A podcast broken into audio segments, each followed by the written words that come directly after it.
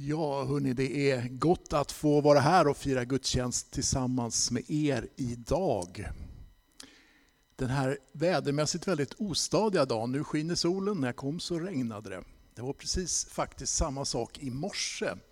Eh, vi brukar fira gudstjänst i Övraby kyrkoruin på somrarna ibland, när vädret tillåter. Men det gjorde det inte i morse, så fick vi krypa in istället. Och jag har förstått att ni också får krypa in ibland när grillkvällarna här inte riktigt, man inte har vädret med sig. Jag eh, har varit här en del tidigare under åren när eh, Reine och kompani körde bibelskolan här för fullt så var jag tidvis eh, timlärare, så en del kanske har sett mig i den kapaciteten tidigare. Annars är jag som sagt präst uppe på kärleken i den evangeliska ortodoxa församlingen. Ja, temat för den här söndagen det är ju som vi hörde efterföljelse. Om att helhjärtat följa Jesus. Vi ska se om vi kan få upp dagens evangelietext. Hämtad ifrån Lukas evangeliet kapitel 9. Och vi läser den texten här tillsammans. När tiden för hans upptagande var inne vände han sitt ansikte mot Jerusalem fast besluten att gå dit.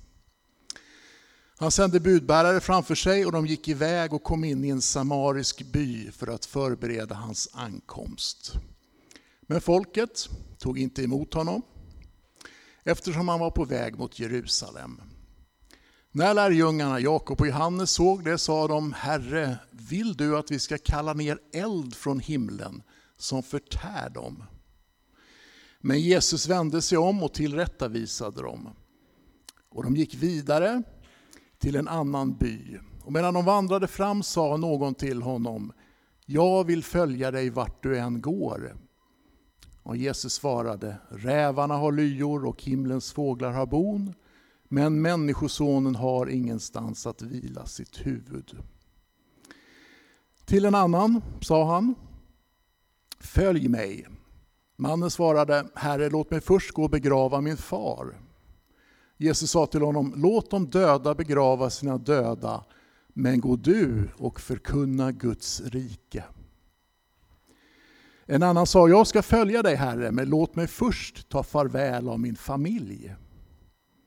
Jesus svarade, den som sätter handen till plogen och sedan blickar bakåt passar inte för Guds rike. Ska vi kalla ner eld och förgöra den här staden? Är det kristen efterföljelse? Nej, det var inte kristen efterföljelse. Det intressanta där tycker jag är att det är ju faktiskt Jesu apostlar, några av de tolv som uttalar de orden. Och då är det klart, om de inte riktigt hade klart för sig vad kristen efterföljelse betydde, ja men då har nog Gud lite tålamod även med oss. Att det kanske tar ett tag innan allt det går in i våra huvuden. Annars är det väl ändå så när man läser den här texten att responsen som Jesus ger de här tre personerna som ville följa honom, ja men den är ju väldigt kärv. Eller hur? Det är väldigt rakt och det lämnar inte mycket utrymme för kompromisser. Och läser man det här rakt upp och ner så förefaller Jesus, Jesus nästan oresonlig. Va? Skulle man inte ens få tid för att begrava sin egen far? Är inte det lite väl hårt?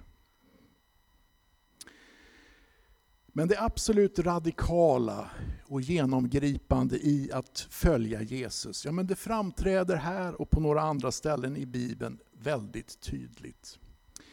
I Uppenbarelseboken så står det till exempel de här orden. Om du ändå vore kall eller varm, men nu är du ljum och varken varm eller kall och därför ska jag spy ut dig ur min mun.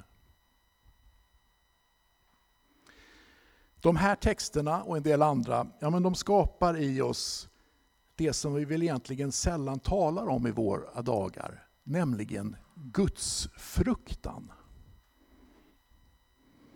Gud, bilden av Gud som en förtärande eld som ingen kan sätta sig upp mot. Gud som inte kan manipuleras, mutas eller föras bakom ljuset. Gud som människor faller ner som döda inför. Gud som ser och vet allt. Det är den guden det handlar om. Herren Sebaot, härskarornas Gud, himmelens och jordens skapare. Han är helig i dess allra djupaste och bästa och finaste bemärkelse. Och han har, återigen i den övergripande meningen, all makt. Han kan, om han vill och när han vill, göra precis vad som helst. Ingenting är omöjligt för Gud. Det är en Gud värd att frukta. Och Det är inte konstigt att människor faller ner som döda när de har kommit i närheten av Gud.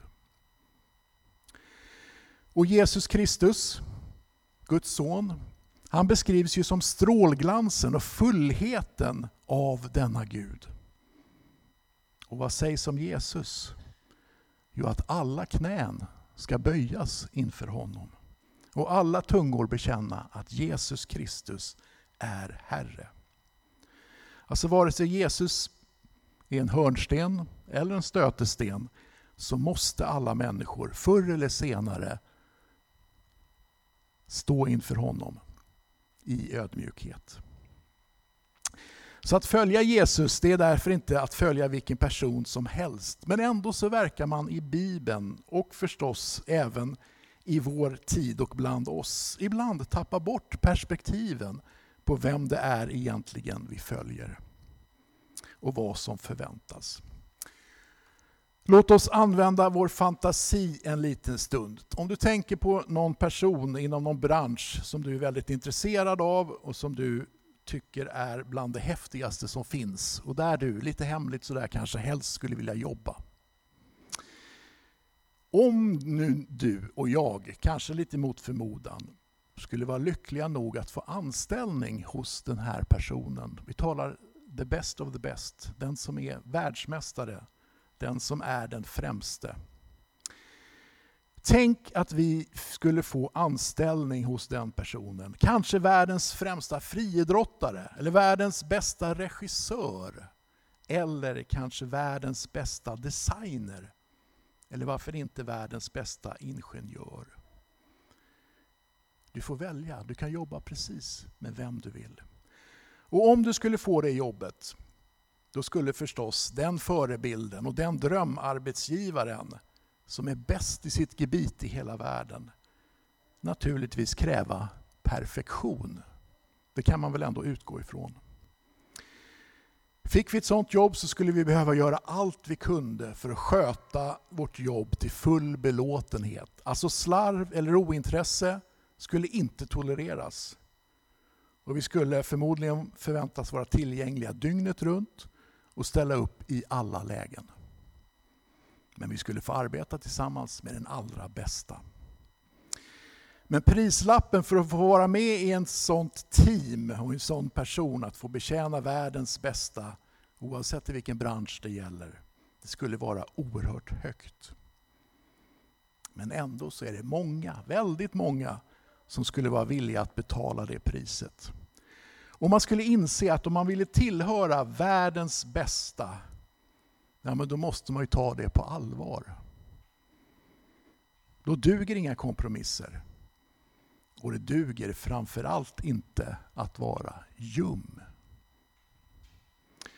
Så vad är det då som ibland får oss att tro att Jesus i sin gudomliga gestalt, han som är mer berömd, mycket rikare, mycket kunnigare och som sagt verkligen har all makt och dessutom är odödlig och äger ett paradis i himlen. Varför skulle han, Guds son, vilja se en medelmåttig insats från de som säger sig vilja följa honom?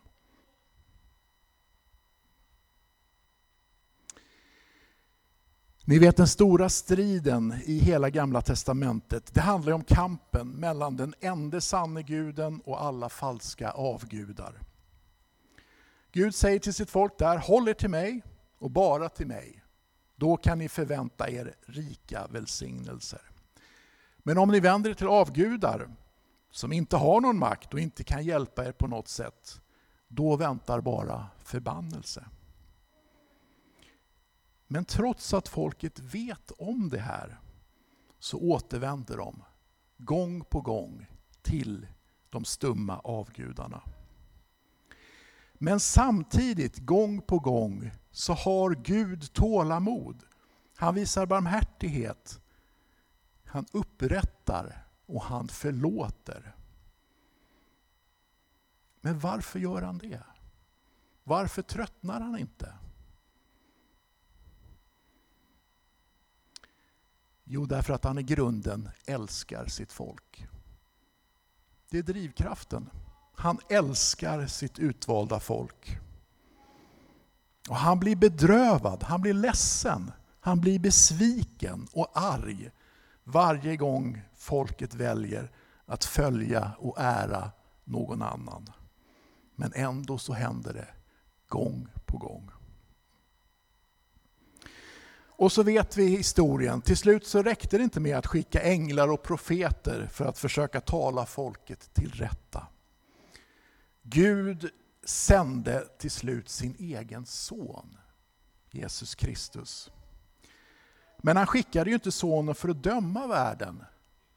Utan för vad då? Jo, för att världen skulle få liv genom honom. Han handlar utifrån sin kärlek till sitt folk. Och som det uttrycks i Romarbrevet, Gud bevisar sin kärlek till oss genom att Kristus dog för oss medan vi ännu var syndare. Men låt oss ändå försöka förstå de här utmanande texterna om radikal efterföljelse ur ett rätt perspektiv. Ni vet föräldrar, många här är föräldrar. De har tålamod med sina barn, som ju är omogna, som prövar sig fram i livet. Och det är samma sätt med Gud. Han är tålmodig med oss och vi kallas ju för Guds barn. Vi är också omogna och prövar oss fram i livet. Som när lärjungarna tänkte att det var rätt att kalla ner eld ifrån himlen. Men Gud vet våra begränsningar. Och det står ju också att han inte prövar oss över vår förmåga.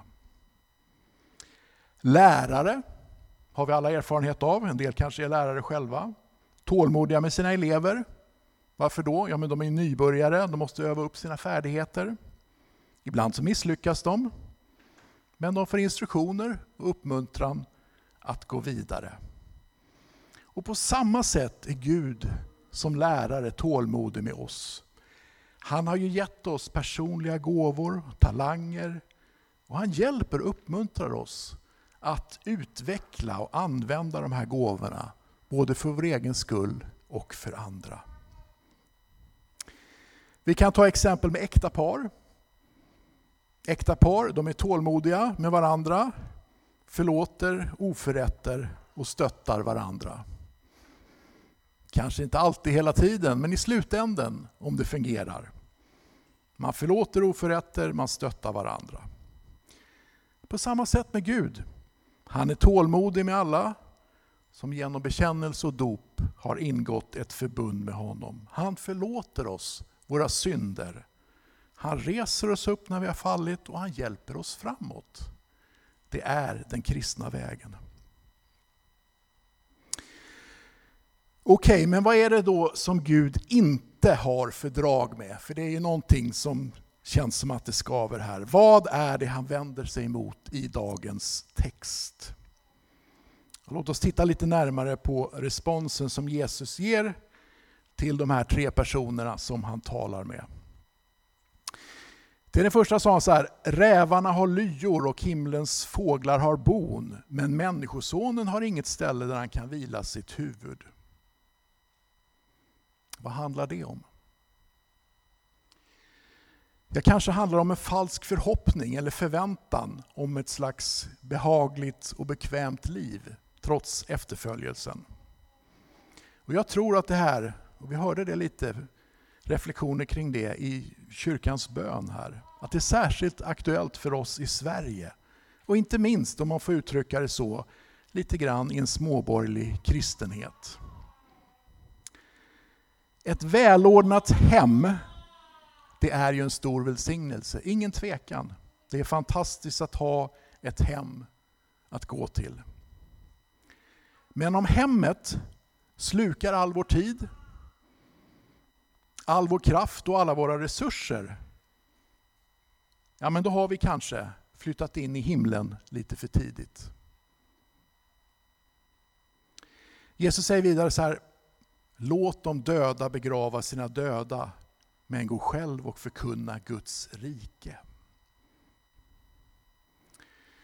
Om man tittar ner bibelkommentarer så gör man där en slags omskrivning och tänker att man mellan raderna kan läsa in att Jesus säger ungefär så här. Låt de andligt döda syssla med sånt som har med andligt döda att göra. Men gör du det som bara andligt levande kan göra. Då skulle man kunna tänka sig att det sägs mellan raderna.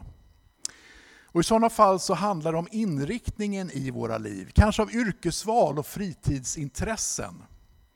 Att radikalt följa Kristus kanske innebär till exempel att man är eller väljer att vara evangelist snarare än säljare. Till exempel. Eller varför inte själavårdare istället för psykolog? Eller möjligtvis att man snickrar kapell snarare än bygger på industrifastigheter. Ni vet, det finns ju sekulära jobb som ibland har en direkt motsvarighet i kyrkans värld. Och någonstans väljer vi alla vår inriktning, vårt yrke och så vidare. Här måste var och en pröva sig själv. Vad är det som bara vi kan göra? Men vad är det som vi kan överlåta åt andra? Och till den tredje personen då säger Jesus här, den som ser sig om när han har satt sin hand till plogen, han passar inte i Guds rike. Kanske är det i de här orden som kompromissen och ljumheten i den kristna efterföljden utmanas allra mest. En av de stora insikterna för mig personligen när jag blev kristen som 19-åring, det var just det här att tron inte längre kunde stå på pausknappen i mitt liv. Ni vet paus, eller standby. Det här som man aktiverar på sin musikspelare. När vad då? Jo, men när musiken inte är på men inte heller av. Ett slags mellanläge, ett passivt vänta och se-läge. Fram till dess hade jag varit en sökare. Ibland var Jesus lite intressant, då satte jag den här knappen på on eller på. Och ibland var Jesus ointressant eller oviktig, då satte jag knappen på av. Men för det allra mesta så stod den på paus, på standby. I väntan på att jag skulle bestämma mig. Ska jag följa Jesus eller inte? Ska den kristna tron påverka mitt liv och mina val? eller inte. Men om man beskriver det här med andra ord så var jag just det som det varnas för i Uppenbarelseboken. Ljum. En fesljummen person som inte kunde bestämma sig. Om man uttrycker det rakt. Varken varm eller kall. Någon som Jesus inte hade mycket till övers för. Vi har här också kompromissen och den är av samma karaktär. Och det är inte konstigt att Jesus med skärpa går till rätta även med den. Kompromisser, ja men det drabbar ju oss alla på olika sätt. Men återigen tror jag att det är särskilt aktuellt för oss i det sekulariserade och relativt välmående Sverige. Ni vet i USA, om man vill bli president, det kan man inte bli om man inte offentligt bekänner eller åtminstone hävdar att man är kristen. Hur är det i Sverige? Tvärtom, vågar jag nästan hävda. Den politiker som ibland, ja men nästan som ett slags löpsedelsavslöjande, feta stora rubriker, visar sig ha någon som helst koppling till kyrkan eller den kristna tron.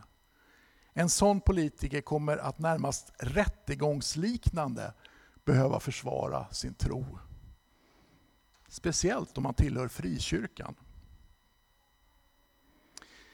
Fast det här gäller inte bara offentliga personer.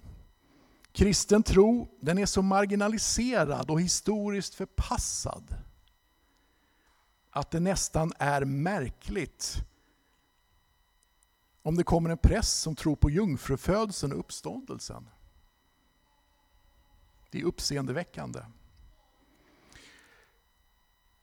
Okej, det är ändå så att kristna i Sverige sällan är förföljda i klassisk mening för sin tro. Men de betraktas inte sällan som udda och vidskepliga. Och kristen tro är en slags icke-fråga. Det blir mest pinsamt om, någon, om frågan kommer upp någon gång. Och vad leder det här till? Jo, men det leder lätt till försagdhet och tystnad. Och inte minst kompromiss. Vi talar om efterföljelse, kom ihåg det. Här finns det inget att slå sig för bröstet för. Så låt mig använda mig själv som exempel.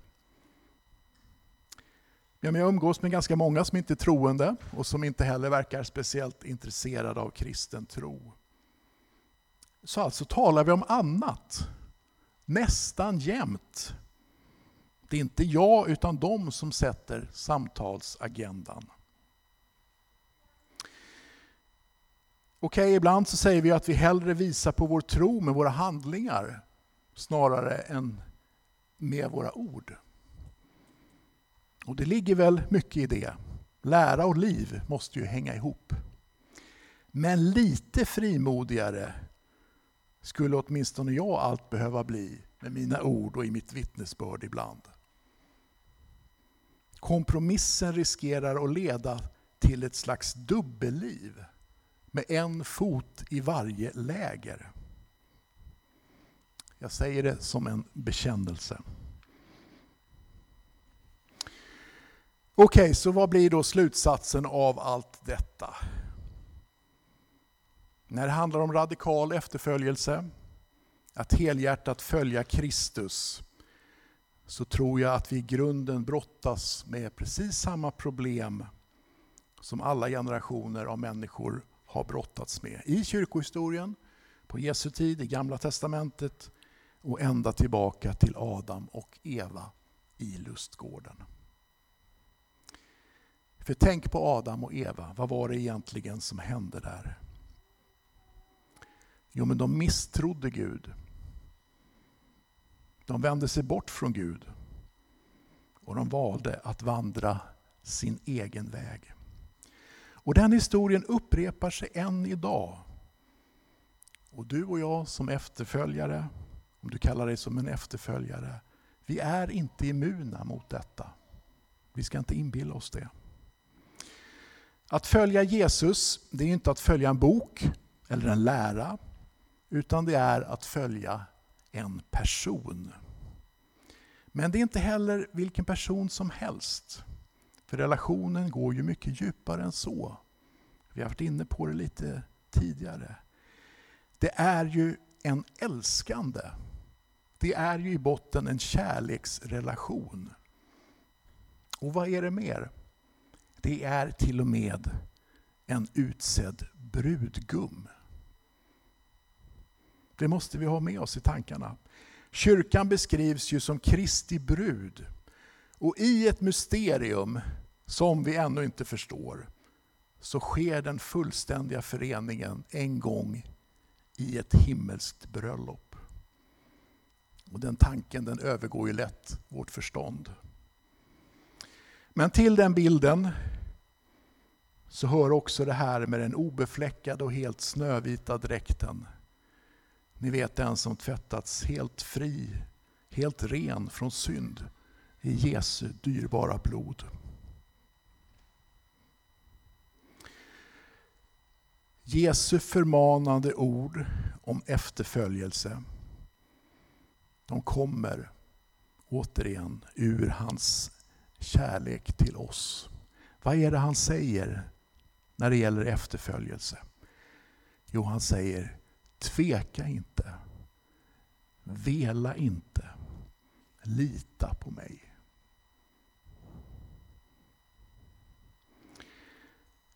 Jesus som den person som vi följer. Men han vill vandra genom livet tillsammans med oss. Dela vår vardag, hjälpa oss i våra val, styra våra steg i rätt riktning. Det är ju han som vet var de bästa källorna finns. Det är han som kan föra oss till de grönaste ängarna. Och det är han som förmår att leda oss tryggt även genom dödsskuggans dal. Men om vi strätar emot, plötsligt ångrar oss eller börjar flirta med någon annan, ja men det är ju inte konstigt att förmaningen kan verka kärv. Mycket av det här handlar ju uppenbarligen om människor som satsar för lite i sin efterföljelse. Det är ganska tydligt. Men jag tror att Jesu förmaningar faktiskt också vänder sig mot dem som satsar för mycket. Hur tänker jag då? Jo, det var ju en person som sa så här, jag ska följa dig vart du än går. Trosvisst, eller hur? Och genast så påminns vi om vad den gode Petrus en kväll lovade. Även om alla andra kommer på fall för din skull Jesus, så ska jag aldrig komma på fall. Men så vet vi hur det gick med den saken. Innan gryningen kom så hade Petrus tre gånger förnekat Jesus. Alltså radikal efterföljelse, att helhjärtat följa Kristus, det innebär väldigt sällan att man verkligen säljer allt vad man äger och ger till de fattiga och blir eremit i öknen i Egypten. Det kan hända, men för de flesta gör det inte det.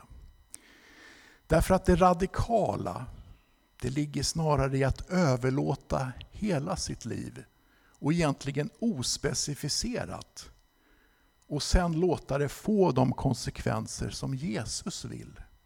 Inte som jag vill, eller som vi vill, och inte utifrån vad vi tror är radikalt, utan det som Jesus vill med var och en av oss. Och det kan ju se väldigt olika ut. Alltså överlåtelse av hela vårt liv till Kristus, ospecificerat. Och en av de böner som allra bäst fångar det här, det är den heliga Birgittas bön. Den bön som man ofta ber ute på pilgrimsvandringar. Den som lyder så här, Herre visa mig din väg och gör mig villig att vandra den. Ni kanske har hört den någon gång. Den första delen den är ganska lätt att säga. Herre, visa mig din väg. Det låter ju bra. Men betänk det enorma djupet och allvaret i den andra delen och gör mig villig att vandra den.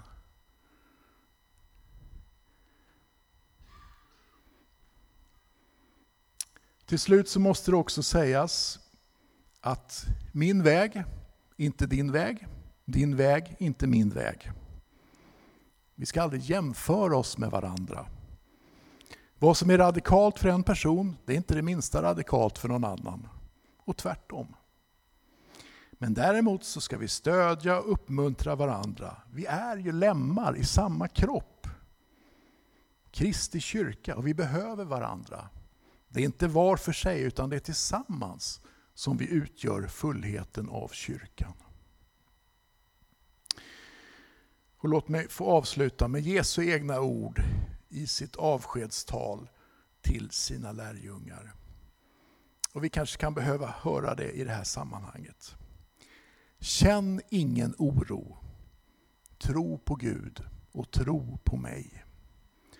I min faders hus finns många rum. Skulle jag annars säga att jag går bort för att bereda plats för er? Och om jag nu går bort och bereder plats för er, ska jag komma tillbaka och hämta er till mig, för att också ni ska vara där jag är. Amen.